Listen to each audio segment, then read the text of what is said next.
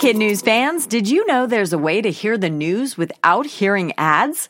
Parents and teachers can subscribe to Starglow Plus on Apple Podcasts to not only ditch the commercials, but also unlock access to future bonus episodes and other exclusives from the Starglow Media Network. That means ad-free listening of kid news every weekday, plus ad-free episodes of mysteries about true histories for riddle-obsessed adventurers, girl tales for a fun spin on fairy tales, Musicland stories to help young music lovers catch the beat, and audiobooks adapted for young listeners with classic titles, including Little Women and Moby Dick.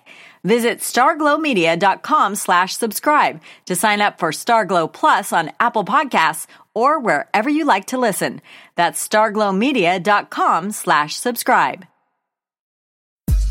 Good morning and welcome to Kid News. I'm Tori. Today is Thursday, November 12th, 2020. And we begin with Florida preparing for a double weather whammy as Eta gets a second wind. The 28th named storm of this record breaking hurricane season made a mess of the Miami area earlier this week. Apparently decided that wasn't enough, spent some time regaining energy over the Gulf, and today is taking aim at Tampa Bay. The National Hurricane Center has warned residents along a 120 mile stretch of coastline to prepare for a ferocious storm surge, heavy rain, and possible flooding. New research out yesterday in the journal Nature predicts stronger storms could be the wave of the future. The study's author found that hurricane wind speed in the 1960s took an average of 17 hours to die down by two thirds, compared to 33 hours today. The culprit? Warmer ocean temperatures, likely caused by climate change. Georgia election workers will be working overtime. The state's top election official has authorized a hand recount of the state's nearly 5 million presidential ballots. Secretary of State Brad Raffensperger says he's found no evidence of fraud, but is taking this action to tamp down any doubts about the outcome. The recount is expected to be completed by November 20th, when the state's election will be certified and its 16 electoral votes officially awarded. President elect Biden currently leads in the Peach State by more than 14,000 votes, and the outcome of the recount, either way, won't affect the 279 electoral votes that have already given him the win.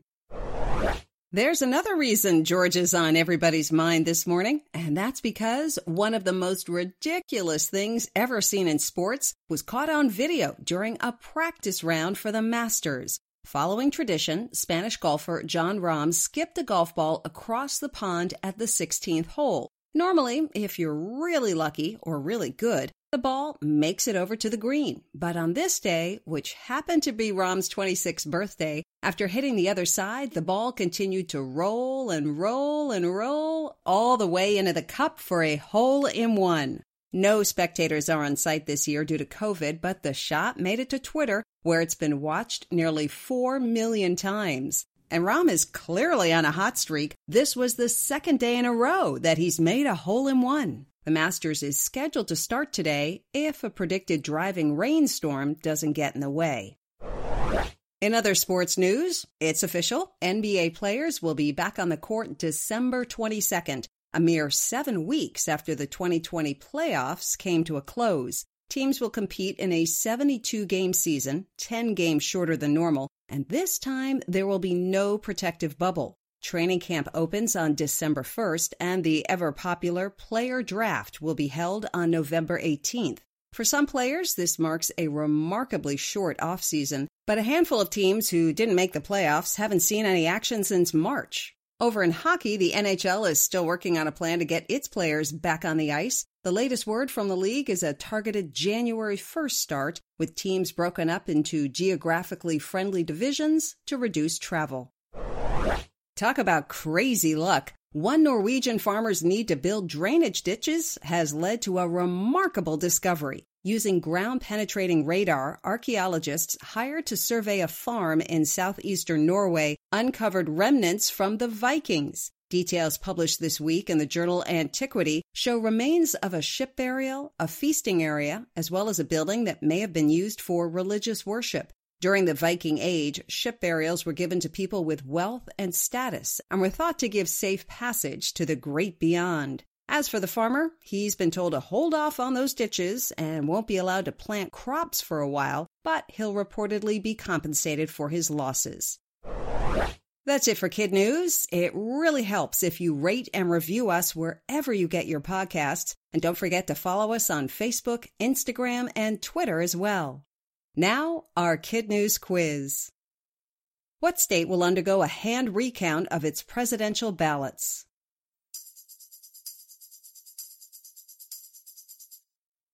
Georgia, where about 14,000 votes separate the two candidates. When will the NBA's 2020 2021 season kick off?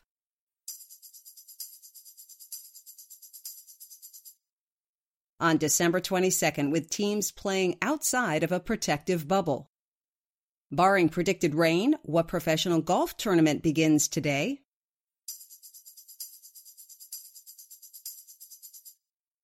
The Masters in Augusta, Georgia.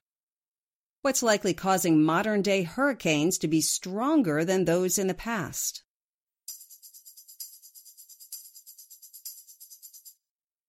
Warmer ocean temperatures.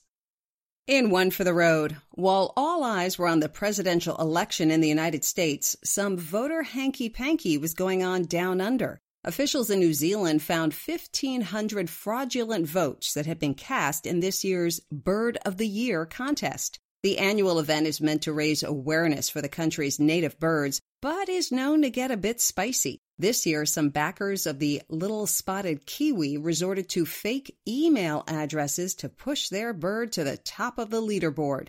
The plot was uncovered, the votes thrown out, and as organizers said in a statement, the kiwi will have to play by the rules like all of the other birds to win the competition.